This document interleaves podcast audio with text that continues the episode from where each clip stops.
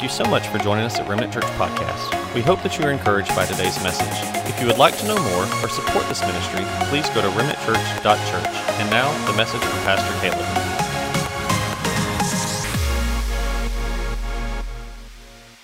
I want you to turn your Bibles to Isaiah chapter 43. Now, I've got a new series I'm starting today. It's entitled Brand New. Now, I believe what I've got to say, God has given me to say. I don't get up here today and um, that sounded good. I don't. I don't uh, get up here today and because I don't have anything else to do. I get up here today because God's given me a word for you. And if I don't think God's given me a word, I'll make a deal with you. I won't get up here and say anything but I believe God's given me a word. And those with an ear, a spiritual ear, let him hear what the Spirit of the Lord is saying today. See, this is the miracle of preaching. It's not just church. These are the words of eternal life. These words live forever. The Bible says these words, Kevin, are sharper than any two edged sword, separating down to the most min- minute separations and differences. This word speaks to us if you let it speak to you today. Isaiah chapter 43, verse 18. Before we turn there, or you can go ahead and turn there before I read. Holy Spirit, I ask you to anoint me today. Lord, as I prayed before, I'll pray again. Let it be my mouth, but your words, my mind, but your thoughts today. I'm going through, I'm going to preach this word. Lord, I want my life to be pleasing to you. God, I want what I say today be in direct line in direct line with your will today. Lord, any distractions that would cause us not to listen today to what you're saying, Lord, I pray that you would arrest those distractions in the name of Jesus. Help me to preach, Lord. Help me to get in the mindset that this could be my last message this could be my last opportunity to preach, to stand before this church, to say what you'd have me to say, God, and not worry about what people may think about it. This task is way bigger than I am. These words are way bigger than I am. Speak to us afresh and anew. And then, God, we've got to do something with this word today. We've got to either cast it away and say, yeah, wasn't for me. Or we say, we grab hold of it, we hide it in our hearts, and we apply it to our lives, and we do it. It's not enough to hear the word alone, but we've got to be doers of this word. Father, now help me bring it in grace and truth with love, dripping with love. In Jesus' name. And everybody said, Amen. Thank you so much. Isaiah chapter 43, verse 18. It says, Do not remember the past events. Pay no attention to the things of old. Look, look, I am doing a new thing, God says. Do you not see it? It's coming even now. Indeed, I make a way in the wilderness and rivers in the desert. This morning, I'm starting a new series entitled Brand New. You know what this, this means. It, it has to do with something that you're going to present to someone or show someone. You would use this phrase if it's never been used before. You would say, This is brand new. A car on the lot at Walker Jones that's never been rode in, they would say, This car is brand new. Now, this uh, term originates from, from the 16th century. It's been around a long time. And what it really means is yes, it means brand new as, as, as we know it. But brand new then meant forged fresh from the fire. It speaks of a, a, blacksmith as he is as he is uh, hammering steel that's been in the heat so that it can be molded and that it can be made and it can be shaped into what and what the blacksmith wants it to be. This is the word that comes from that brand new, fresh, forged from the fire. And can I tell you, if you are a born again believer, child of God, you are brand new. Second Corinthians chapter 5 and 7, 5 17 tells us this. It tells us that we, if we are in Christ, then we are a, I'll use the word brand, I'll throw that in there, brand new creation, right?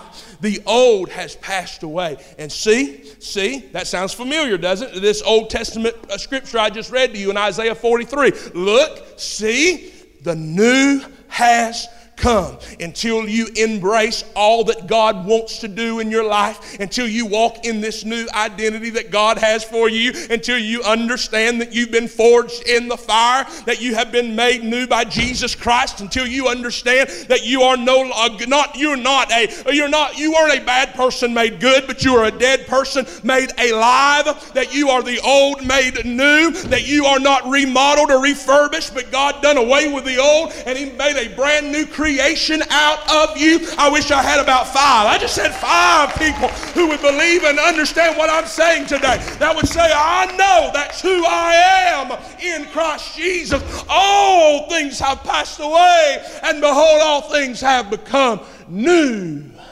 You know, what is this talking about?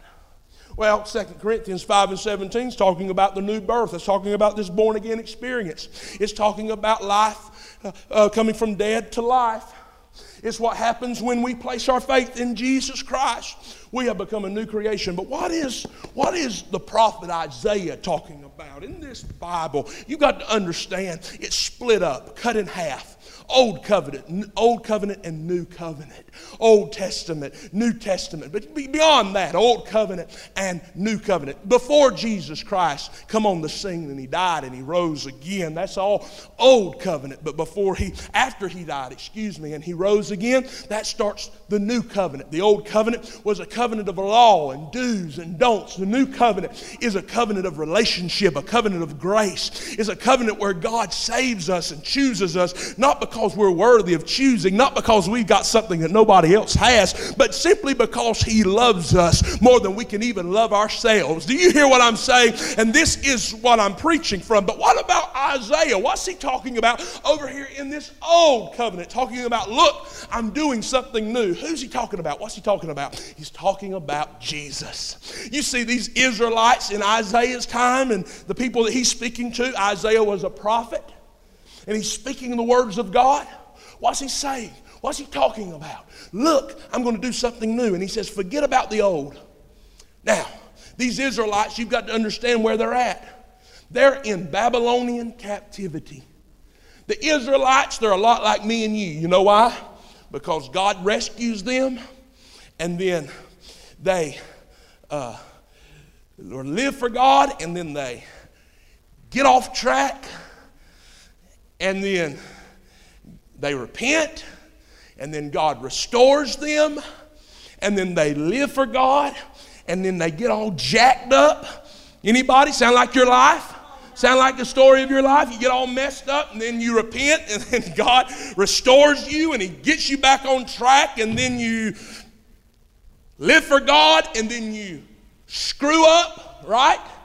Get all messed up, do things you said you wasn't going to do, then you find yourself doing them, and then you cry out to God and you repent, and then He restores you, and then you go back and you start serving God, and then you mess up again, screw up, and then you repent, and then He restores you. Here they are. They have been free. They used to be in Egyptian bondage. Remember when when uh, Moses went out and set the Israelites free out of Egyptian bondage. Remember when he was standing, they, they, they escaped Egypt and they are standing in front of a Red Sea. There's nowhere to go. And there's the chariots of Egypt behind them. And God splits the Red Sea. The water dries up into the ground. And they pass over on dry land. Wow. But now look, the writer of Isaiah says, forget that. Why? Because Israel, you're in captivity again. Except now, Egypt is not your captor.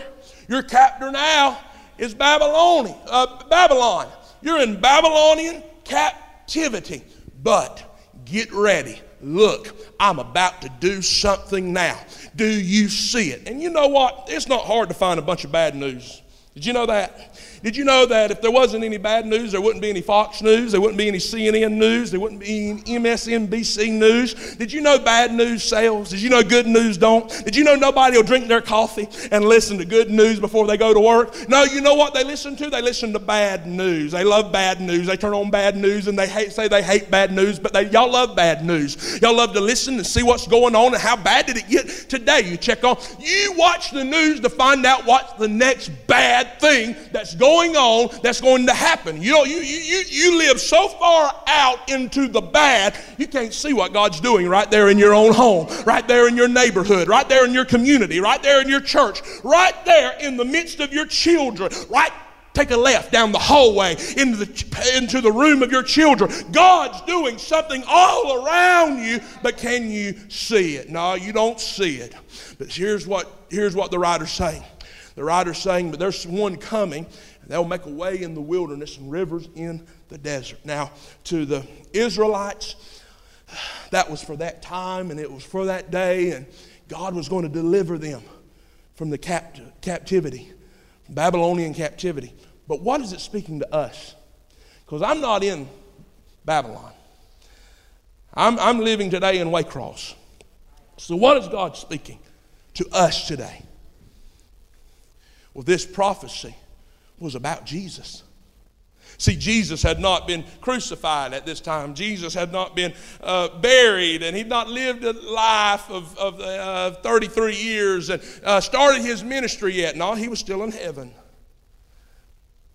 But this was a prophecy about Jesus.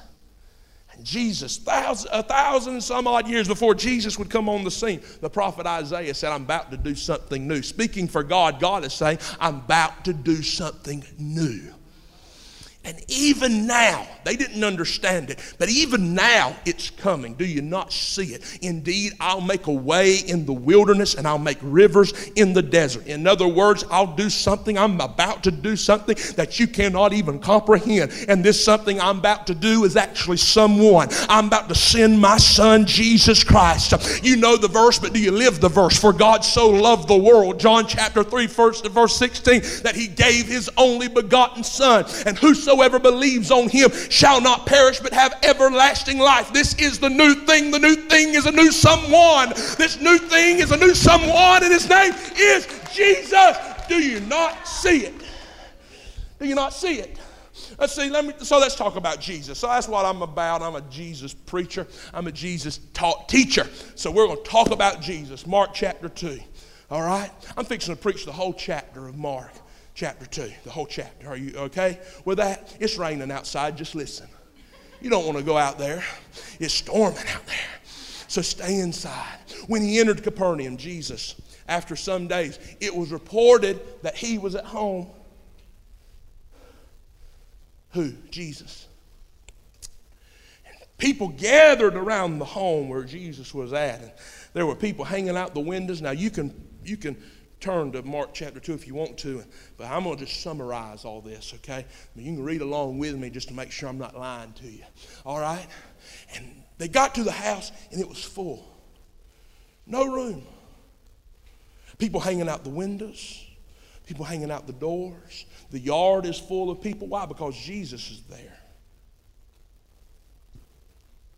There's a paralyzed man. Well, this paralyzed man, of course, he can't get to Jesus because why? he's paralyzed. He can't take a shower. He can't put his clothes on. He needs somebody else to help him. He had four good friends, the Bible said. These four good friends went to this paralyzed man. They said, Hey, Jesus is right down the road. We want to take you to him. So they came and they brought the paralytic man. Four men carried him. They helped him get a shower. They helped him get his clothes on. They loaded him up on the stretcher and they began to head toward the house where Jesus was. But when they got there, they couldn't get to Jesus because there was such a crowd. Am I boring you? Just hold on just a minute. This is an amazing story. I know you've heard it a thousand times. And so they, when they got there, they couldn't get in because of the crowd. So one man spoke up and said, Hey, why don't we bring him, drop him down through the roof? You always need a crazy friend, by the way. If you got friends and you ain't got at least one crazy friend, it might be because you're the crazy friend. But, but you need a crazy friend. Out of this four, there was one who was crazy and said, I ain't going home. He's about to see Jesus. We'll climb up on the roof. We'll get our paralyzed friend. You, what's a paralyzed man going to do? He ain't going to do nothing. He just nodding, you know. He can't say nothing. I mean, he. Uh, what's he going to say? No. What you going to do? He ain't going to get up and walk off. So they load him up, drop him down. Jesus is in the house preaching. Oh, wait just a minute. Let me say this. I bet, I bet if you get Jesus in the house, it'll draw a crowd. I said, I bet if you get Jesus in the house, it'll draw a crowd. I said, I bet if you get Jesus in the house, it'll draw a crowd.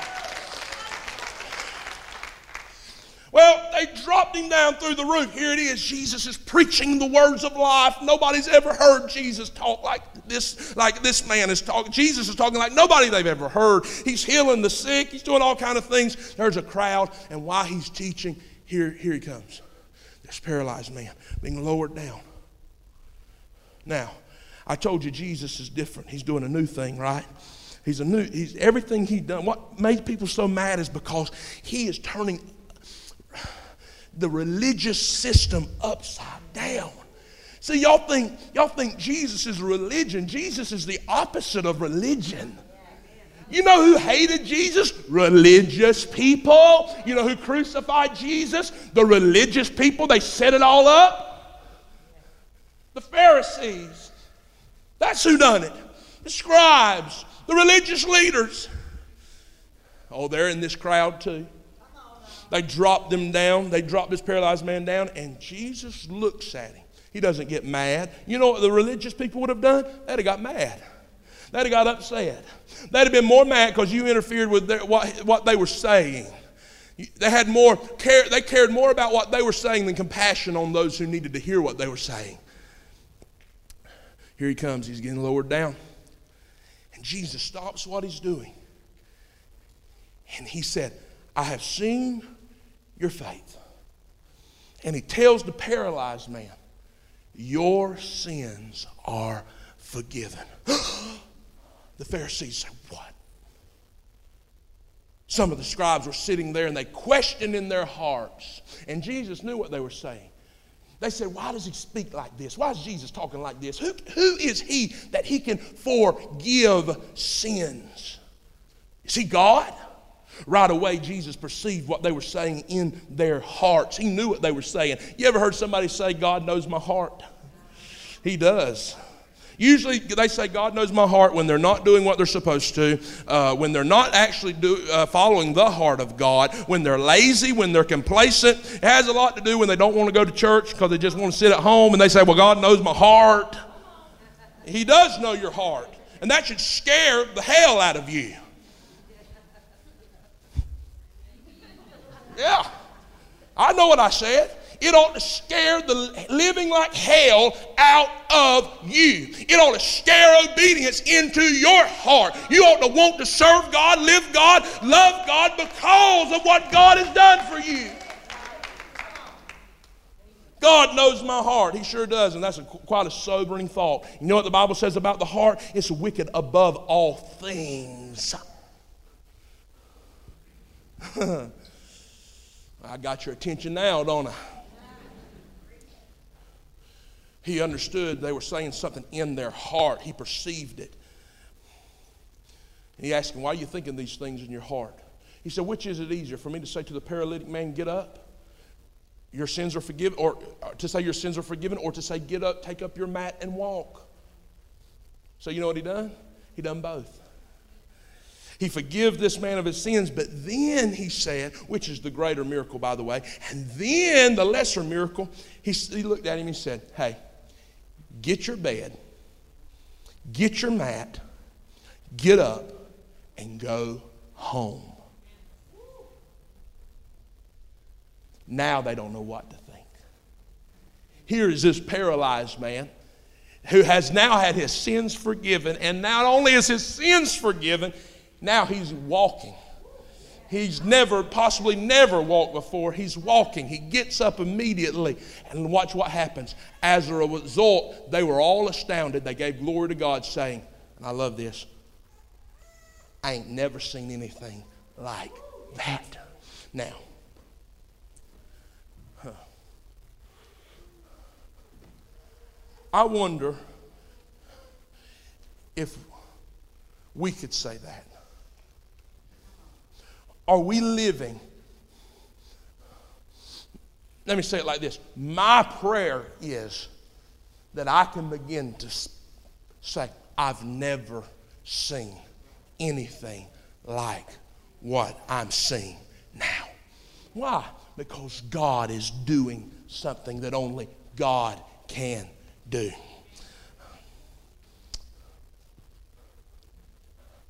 I pray that we are a church, that we become a church and become a people where this is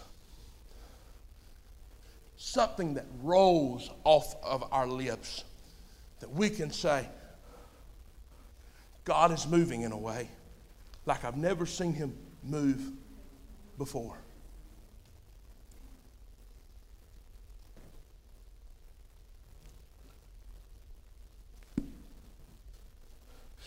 But maybe in order for us to see things that God has never done before, we've got to live in a way that we've never lived before.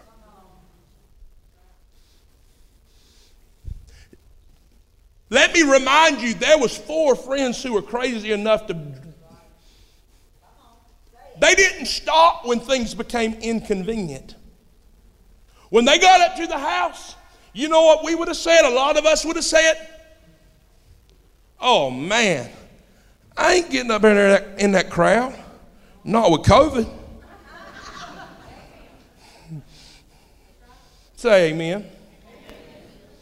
Ain't no way. And before COVID, some of y'all would have said the same thing. Ain't no way. No, they ain't nowhere to sit. They ain't nowhere to see it. Some of y'all would have thought y'all would have been looking for an air conditioner in the house, trying to hear it buzz. Uh, uh-uh, ain't going in there. There ain't no air conditioner in there. I ain't going in there. You, as soon as you get in there, you lose all signal on your phone. You can't. You ain't got a bar, a signal in there. I can't text nobody. I can't. I can't call nobody. What if happens? Something happens. I can't go in there. As soon as it becomes just a little bit inconvenient, you ready to go home. You know that's right. I wonder how many times we've decided not to go, we've decided not to step out, we've decided not to trust God because it becomes a little inconvenient. What have we missed that God wants to do in our lives because it has become inconvenient for us?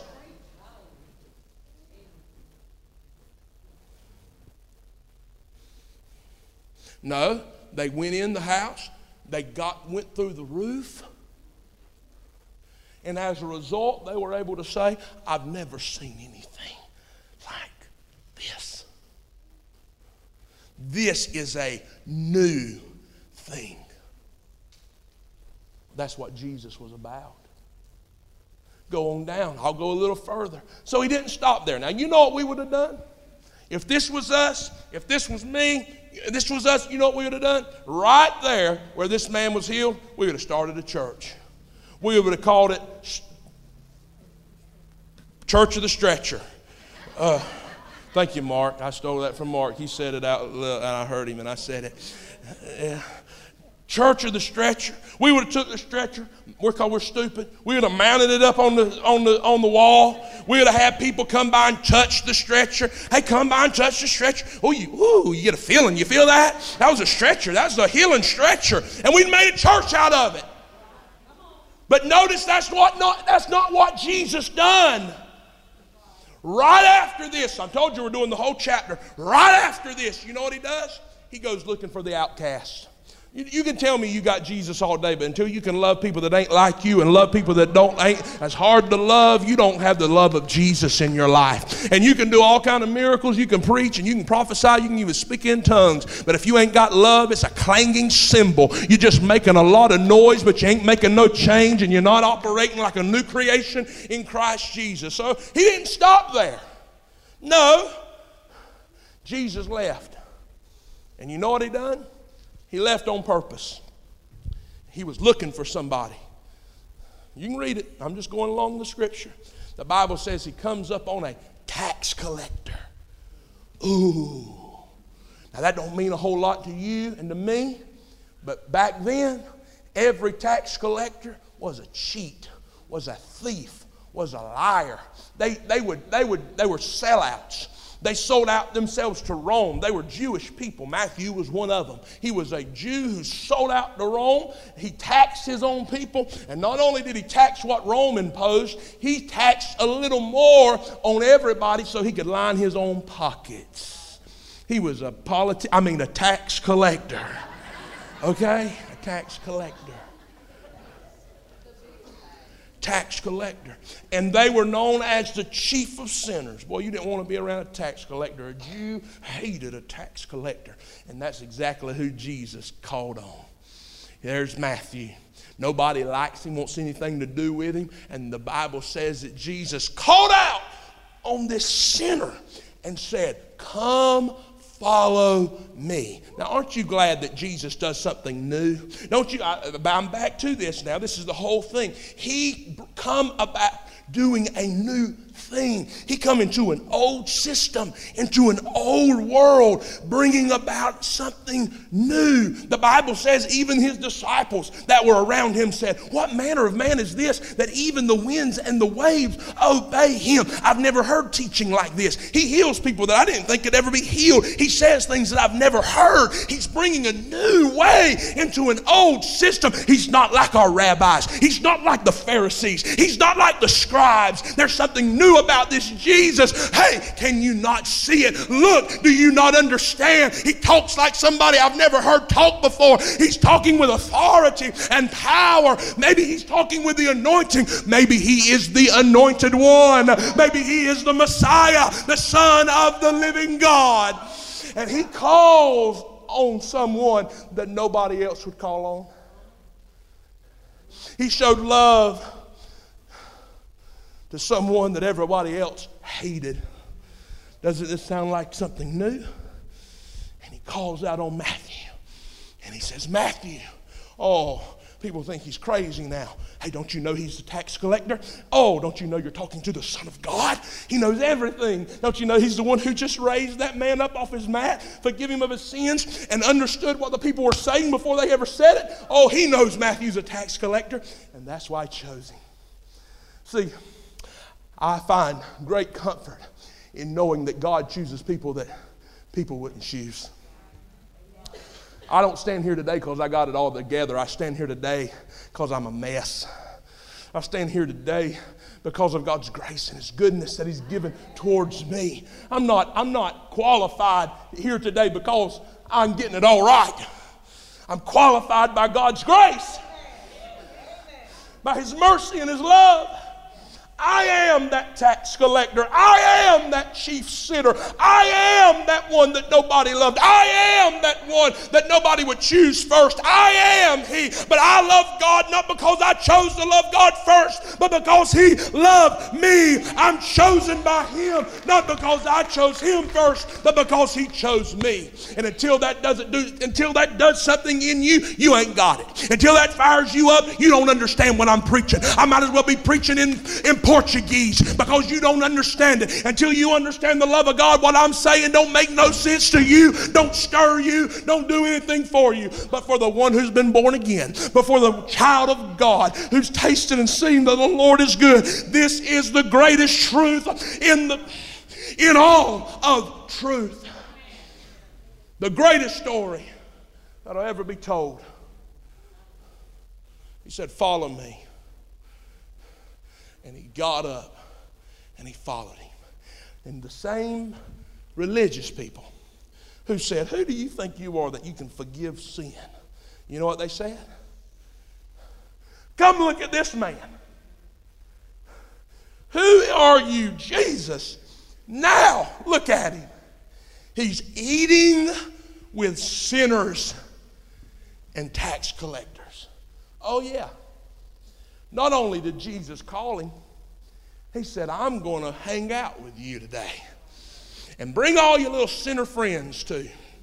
I want to hang out with them. All the lost people, pile them up here. The worst of the worst. The prostitutes, oh yeah, tell them to come on. Tax collectors, you got any friends? Bring them on. Bring them all on. I got something to say. Oh, the religious people couldn't stand this. They said, Who is this man?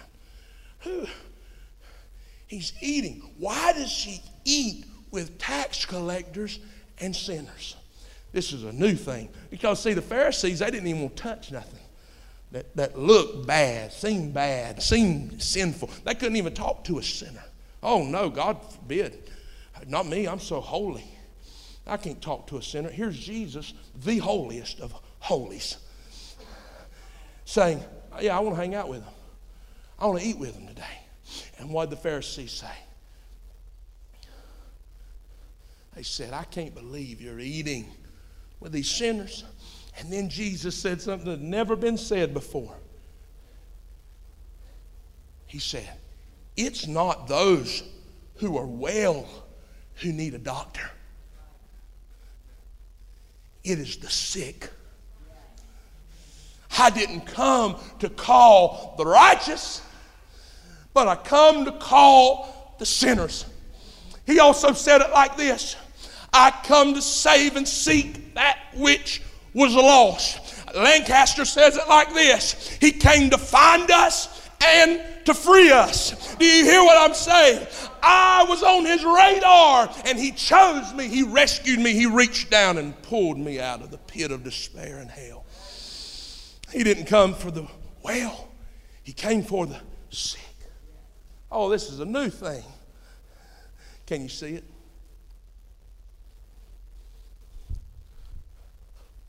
He goes on. Oh, it don't stop there. Since he's got a crowd. Oh, he's done healed this paralytic. He's now calling out well known sinners and telling them to follow him. He has a crowd. One of the Pharisees come out and said, the more, more religious people, Well, I got a question for you, Jesus. John the Baptist, his disciples, now they fast. Do you know what fasting is? Oh, yeah, y'all do. Because y'all, uh, those who, uh, of y'all who do the diet thing, y'all know what fasting is intermittent fasting. So, y'all know what fasting is. But before intermittent fasting, it was a religious practice. And they said, John the Baptist, his disciples fast. And the Pharisees, our, our, our followers, they fast, but Jesus, your disciple. Now, if you're going to miss this part and check out, you're going to miss every, what I said, really ain't going to matter. So this is like the, this is it, okay? But your people, your followers, they don't fast a lick all they do is get around tables and they eat and they fellowship and y'all walk around, y'all heal people, y'all have fun, y'all laugh, y'all go fishing, y'all go four wheeler riding, y'all do all these things. You don't fast. And then Jesus said something that they've never heard before. He said, Hmm, let me ask you this. Now, when y'all are having a wedding party, I never got this, y'all, until just a couple days ago. When y'all have a wedding party, do y'all fast? Well, the answer, obvious to us, we don't really know. Well, I don't know, do we? Because this was a Jewish crowd. You're not Jewish, you're Gentile. I'm a Gentile. So it don't mean nothing to us. Our wedding parties, we know on Friday you have a rehearsal dinner and you eat good food. On Saturday, usually is the wedding. And there ain't no fasting involved in that either. But now, the wedding for a Jewish couple, oh man, it was a party. They got down. They got the wine out, y'all, the best money could buy. They got the music playing. They got dancing going on, and it's like a week long celebration. They take off of work, they call in, they, they do all that stuff because they fixing that some we somebody's getting married. We're gonna have a party, a week long, limos, all that. They're coming, getting out, red carpet. It's a big deal. Do you hear me? A big deal. And he says, So do y'all fast? When the groom's there at the party, do y'all fast? They said, No. He said, Exactly. I'm the groom. Remember? We'll read on later. He said, And we are the bride of Christ. He said, While I'm here, there ain't no sense to mourn. Fasting was linked to mourning. He said, While the groom's here, it ain't no mourning time, it's party time. We're going to celebrate. We're going to praise God. We're going to have a good time. We're going to drink juice. We're going to do all this. We're going to eat berries. We're going to have a good time. We're going to take Holy Communion all day long. We're going to not wash our hands. We're going to eat. We're going to do all these things. Now, some of that stuff uh, is in the Bible. You have to read it, okay? But it is a party. And that spoke to me. We just sung about it. We're never alone. First, we talked about the goodness of God. Then we talked about that we're never alone. What am I saying? I'm saying this. With bad news all around us, here's some good news. We can rejoice and celebrate because we are not separated from the groom. He is with us. It is not a time to mourn. Is there bad news going on? Yeah, but I am not a slave to bad news. I am not a slave to what's going on in this world. I know there's a lot of people who says, "Hey, the economy's a big bubble. It's fixing to bust. Get ready. Get your dry goods. All this stuff. Uh, get your, you know, whatever. If you want to get a barrel of uh, ten years worth of uh, soup, you sprinkle some water in it and turns in. Go ahead. I ain't. And if I get hungry, I know where some of y'all got all that them five gallon buckets of food. I'm not going to live in fear. I'm not. I'm not. I refuse to. I'm going I'm to live. I'm going to have power. I'm going to operate in love. I'm going to have a sound mind. I'm not saying I might not buy a five gallon bucket here or there, but I'm telling you, I'm not going to live in fear. Why? Because the groom is with me.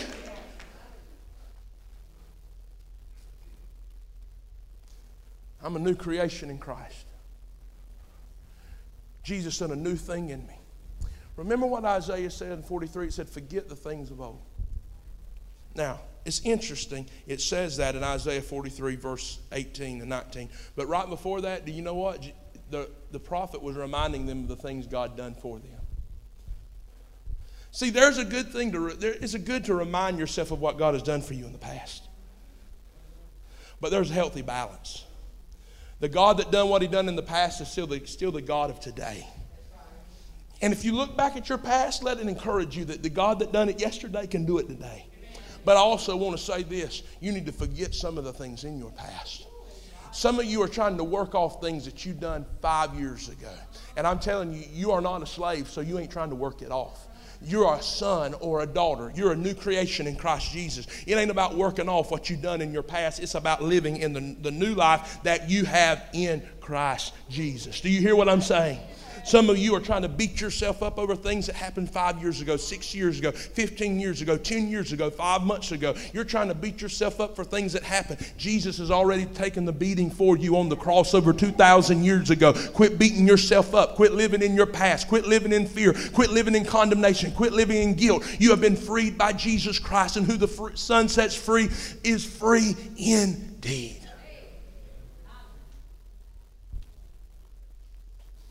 You are a new creation. Can you see it? Now, after Jesus got through saying this, when he rebuked them for asking them about fasting, he said, Let me ask you this. And I'm coming to a close. Now, I never got this. But he said, Do you take a new cloth? Now, listen to me. Do you take a new cloth and attach it to an old cloth? Well, I would say, I don't know. I guess if you want to. Then he said, Do you put new wine into old wineskins? I don't know. Do you know? They knew. The answer was no. No, you don't put new cloth on old cloth. Why? Well, because that new cloth ain't shrunk yet. So if you attach a new cloth onto an old cloth that has already shrunk, when you attach that new cloth, over time, when it begins to shrink, it's going to pull away from the old cloth. Do you put new wine in old wineskins? Well, the answer to that is no. Why? Because something about the fermentation process, when you pour it into that new wineskin, it causes the skin to rip, the seams to begin to tear. See, this is what I'm trying to say. This is what God was trying to say. You're a new creation in Christ. You're new wine. And you don't fit in old wineskins. You're a new cloth, and you can't attach yourself anymore to the old. And if you, as a new creation, are you listening to me, Remnant Church, right now? If you, as a new creation, try to go back to living the old life, you're going to find yourself ripping and busting at the seams. You may have even said you feel like you are in a tug of war being torn and pulled. Well, Jesus said, There are some places you can't fit in anymore. There's some things you can't attach yourself to anymore because you are a brand new creation in Christ. Do you understand what I'm saying right now? See, I've said this and I'll say it again. I'll say it, I guess, until I'm not, I can't say it anymore. But some of you find yourselves fitting, trying to fit back in, to be conformed back in, like new wine poured into an old wineskin. You feel that going on in your life. I'm going to tell you, the Holy Spirit is going to convince you. Re- if you're a new creation, if you're born again, the Holy Spirit's going to spend the rest of your life convincing you that what you're doing is not who you are. You're trying to cram yourself into an old wineskin. You're trying to attach yourself to an old garment. And everything Jesus done was new. And until you embrace your new identity. Until you understand that this is who God made me, you're not going to walk in victory. You're going to live disgusted and depressed and depraved lives until you understand this is who I am and this is what I'm going to do. This is who I am. This is what I'm going to be. The world may be trying to forge me and shape me and mold me into what it wants me to be, but I'm embracing the realness of who I am in Christ Jesus. I'm not trying to fit in anymore. I'm going to stand out. I'm not going to speak like the world speaks, talk like the world talks, or even think like the world thinks because I'm not of this world. I'm in this world, but I'm not of this world. This world is not my home. I have been bought with a price. I've been separated from this world. I have been redeemed by the blood of Jesus Christ. In spite of me, God has chosen me and He has made me holy. He has made me righteous. He has forgiven me of every one of my sins. I've got a new DNA now. I've got a spiritual DNA that is not like my mama and it's not like my daddy and it's not like my family. It is one of holiness and righteousness. This is who I am. And you embrace the newness.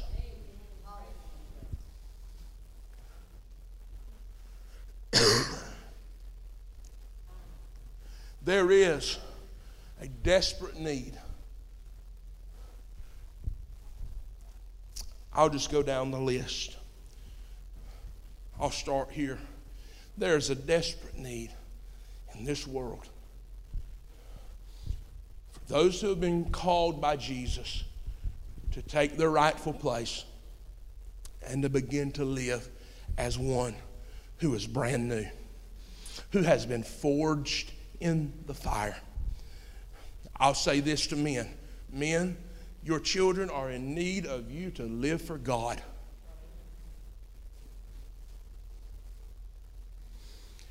I'll say this people of influence. You got any influence? Anybody in here got influence?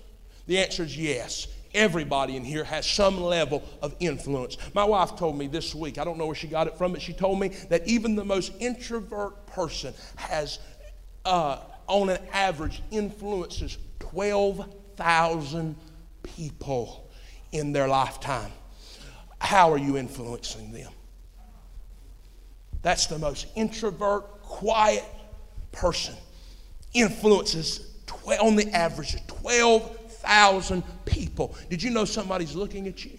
Did you know somebody's watching you? Did you know somebody's examining your life today? You're going to influence somebody, and you're going to influence them either in the negative or in a positive way. You're either going to point them to Christ or you're going to point them to the world. How are you influencing people today?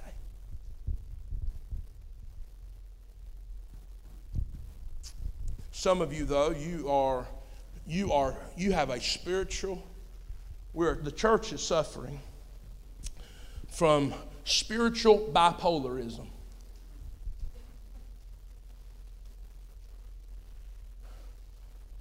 Yeah. Where one day you understand who you are in Christ, the next day you don't have a clue. Or you live like you don't.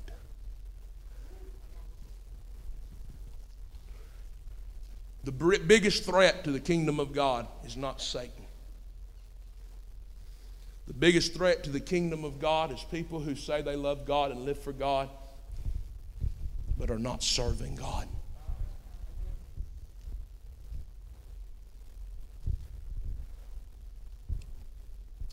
Well, I'm going to make a plea now.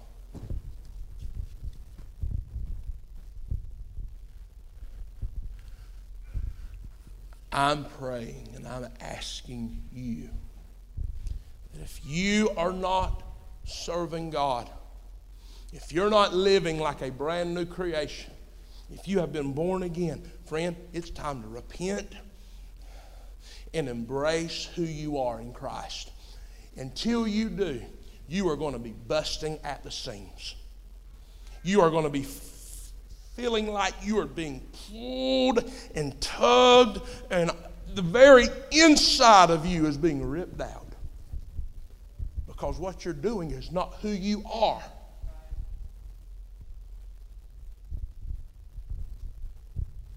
Some of you know what I'm saying right now. You have tried to run away from it, you have tried to get away from it, but you can't.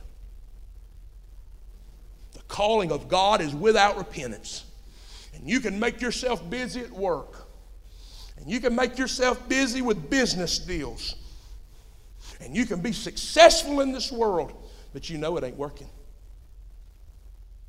You know right now you cannot cloud your mind enough to get your mind off of God. You know that you've been called by God to do what God has called you to do, and you are running from Him. Instead of running, running from Him, it's time to run home. Instead of running from Him, it's, it, it's time to run to Him.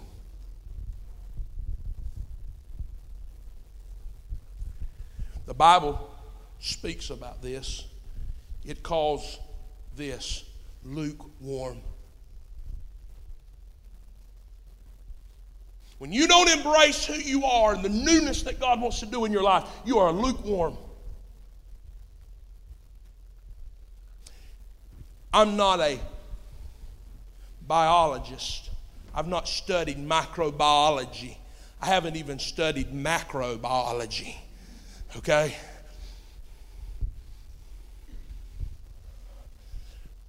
You know where germs don't live real good? In boiling water. Bacteria, germs, it doesn't live in boiling water. Hot. It doesn't. You know where else it doesn't live good? It doesn't breed good. It's, it's not a conducive environment for bacteria and germs. You know where? Freezing cold temperatures. Don't do good there either. But you know where it loves just woohoo, does some breeding? Germs just love it. Lukewarm water. Breeds real good in bath water. That's why some of y'all, I don't know why y'all take baths. That is so nasty. You're floating in the same water that your butt's in. That is gross. If you're a woman, I get it because your butt ain't dirty as a man's, but I'm still telling you a butt's a butt.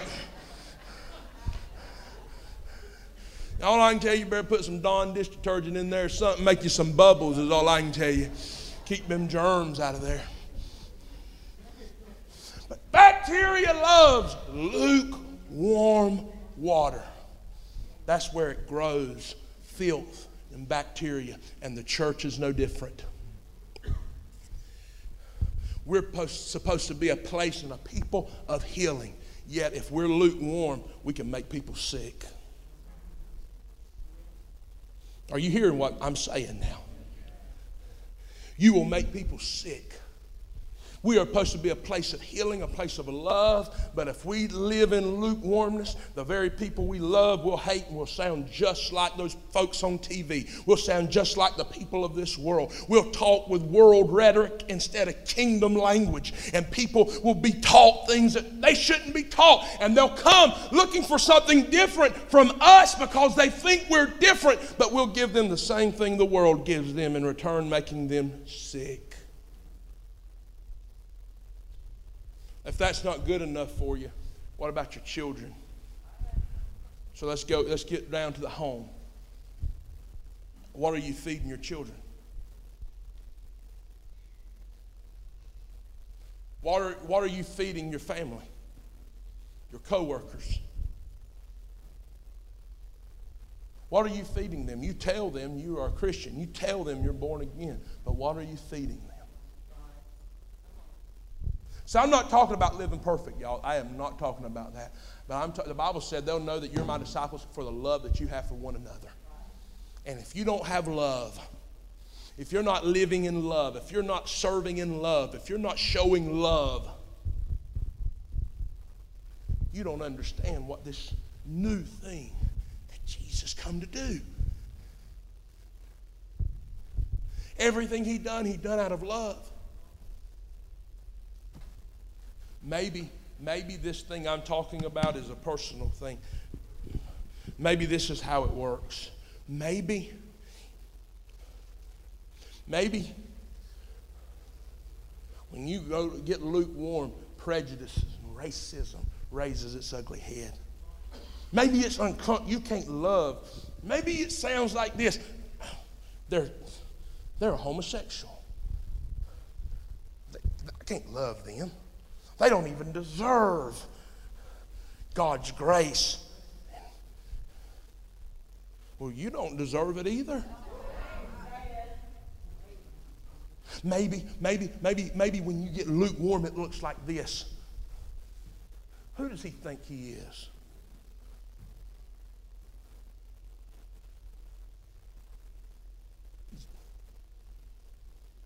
You know how those black people are. They act the same way. They think there's something. You can't love somebody because they got a different color skin than you have. Maybe in this lukewarm living, maybe you got all that out of you when you was on fire for God. But now lukewarmness has set in and those old feelings start to raise their head again. And now you can't look at somebody through the eyes of love. You got to look at them through some color like that matters. And you prop yourself up thinking you're better than them.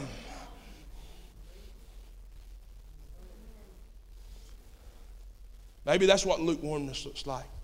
Maybe lukewarm, maybe, maybe it doesn't. Maybe that's not your. Maybe lukewarmness looks like looking down on somebody just for the sake. Maybe it's not their color. Maybe it's not their sexual orientation. Maybe it's just because they're worse off than you are. Look at that drug addict. Now I got I'll give grace to other people, but not no drug addict. Because they chose it. Yeah, well, maybe, maybe that comes out of a place of lukewarmness.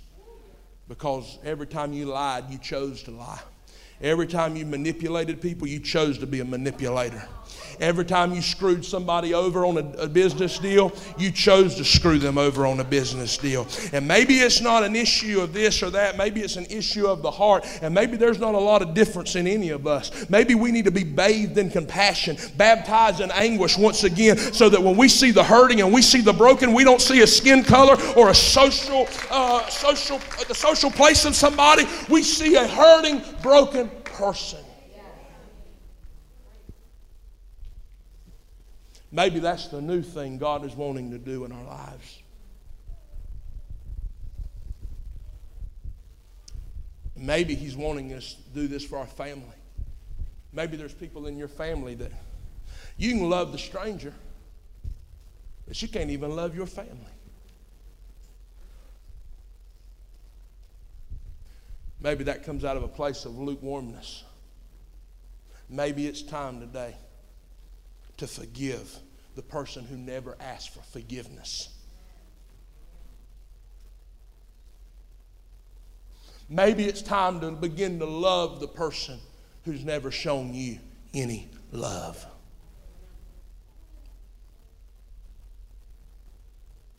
See, maybe this is what the Bible's saying is it's a personal thing. I've never seen anything like this things will begin. When you, when you embrace your new identity, you'll say about yourself, I didn't even think I could. I can't believe I, I'm, I'm showing love. Maybe it's a personal thing. I'm showing love to this person I used to couldn't stand. I've never seen anything like this before. God's working in my life. You're showing love to that person who never shown love to you, and you think, wow, I can't believe I, I done that. Well, this is a new thing that God is wanting to do in your life. This is the new, embrace the new that God is wanting to do in you. Stand with me all across this building. Singers and musicians, if you could come up.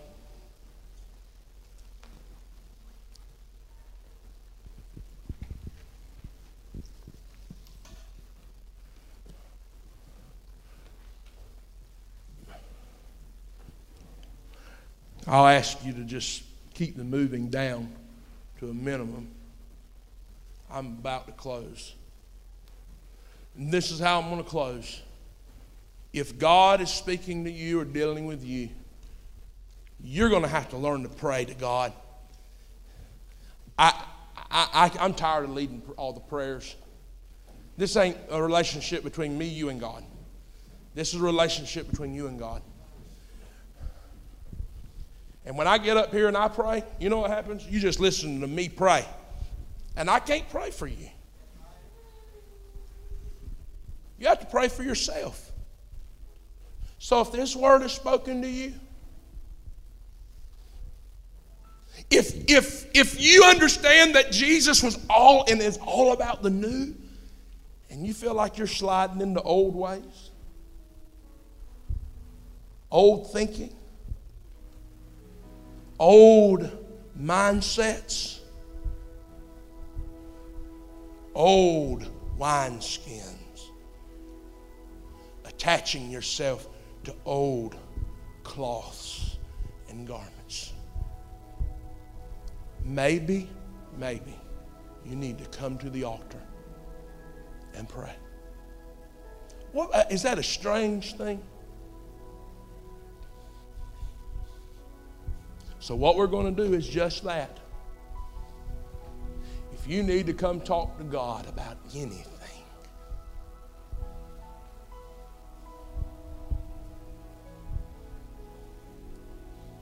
if you say, Pastor, I embrace that word that you gave me, there's some things in my life I need to get right with God. If you've been living lukewarm, it's time to repent.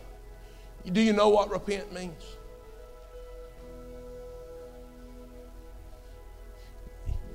If Gail is sin and I'm me, and I say, God, God, I repent of sin, this is what it looks like. I turn away from it. If this is old wineskins, I turn away from it. See, to hear this word and not be a doer of this word and to think something's going to change, you're that's the definition of a fool.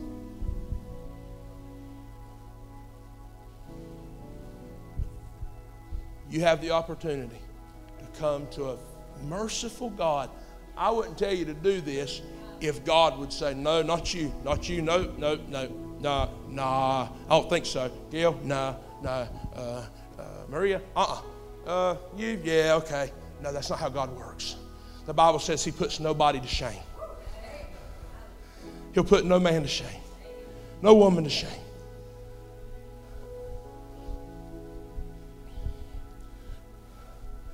So I want to ask you sing it, guys. And when they sing it, you come to this altar if you want to. I'm not going to pray. I'm not praying out loud. I'm not doing it. This is a personal thing between you. You can't live off of me. You can't live off my walk with God. I'm not trying to, I'm not trying to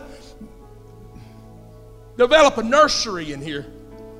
I'm trying to, I'm, tr- I'm not trying to, this ain't a nursery. This is a center. This is a, a strategic base to build up missionaries for Jesus. That's what this is. Warriors, believers, those who stand for the sake of the gospel. You know what? Can I share this with you? You know what they're doing in Afghanistan today? See, some of you ain't never been nowhere but Waycross, and all you think is Waycross, but the church is so much bigger than Waycross. There's a church you know nothing about that looks nothing like you, that speaks languages you've never even heard before, and they're the body of Christ because they understand who Jesus is. You know what they're doing in Afghanistan today? You decided today, congratulations, by the way, you decided on whether you were going to go to church today. And a lot of you, a lot of them said no today. Because I guess because of the rain. But you know what they're doing in Afghanistan today? They're not, they, weren't, they weren't choosing on whether to go to church. They woke up this morning and they made up their mind the Taliban's going to come in here and they're going to kill me because I say I belong to Jesus Christ and I serve God. And that there's no way to God except through Jesus. And they will be slaughtered today house to house. Missionaries on the ground today from America and the UK have been killed today. And they made up their mind they were okay with it.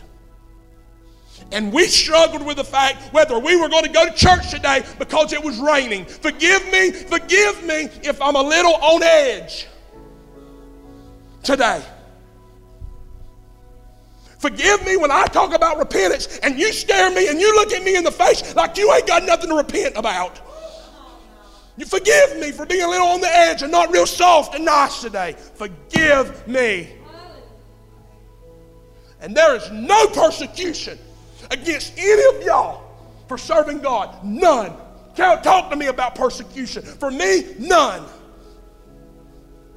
I'm in a free country to serve God. And I have no persecution other than the court of opinion. That is only, the only thing what people might think about me. I know this is hard. I know this is hard. But did you want me to be real or do you want me to be fake? You want me to be real or you want me to be fake? Well, today, I done repented. I was in the nine o'clock service. The more I'm preaching, I, I feel like I need to go right back to the place where I got elbow stains from my sweat right here in this corner and go right back down here pray some more. If you want to pray with me, you can come now. The altars are open. We hope that you were encouraged by today's message. If you were, please feel free to share on social media, subscribe, or leave us a review. We can't wait for you to join us here again.